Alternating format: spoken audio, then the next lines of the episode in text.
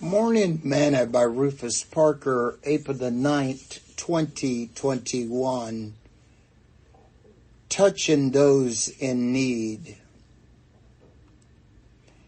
And he said unto them, Let us go into the next towns, that I may preach there also.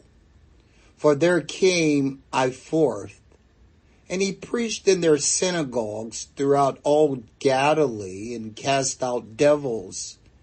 And there came a leper to him, beseeching him, and kneeling down to him, and saying unto him, If thou wilt, thou can make me clean. And Jesus, moved with compassion, put forth his hand and touched them and said unto him, I will be thou clean.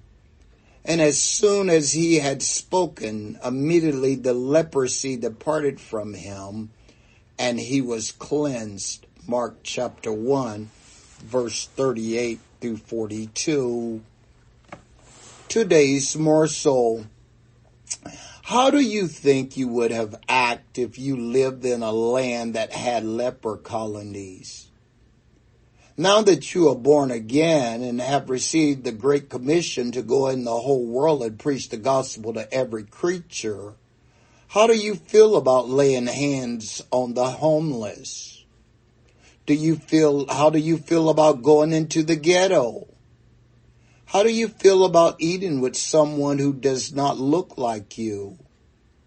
How do you feel about nursing homes, prisons, and jail visits?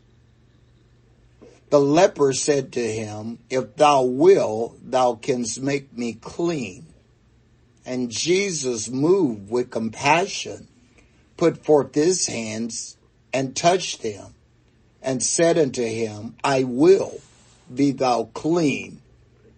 And as he had spoken, immediately the leprosy departed from him, and he was cleansed. The gospel is not just to be taken to the cleansed and well. Jesus says it is for those who are sick and need a physician. Isn't it amazing that Jesus always touched those in need? If he did not touch them physically, he touched them with his compassion. And he says to us, go and do likewise.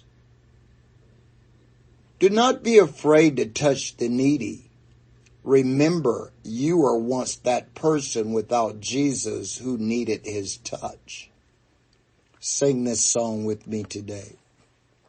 Touching Jesus is all that really matters.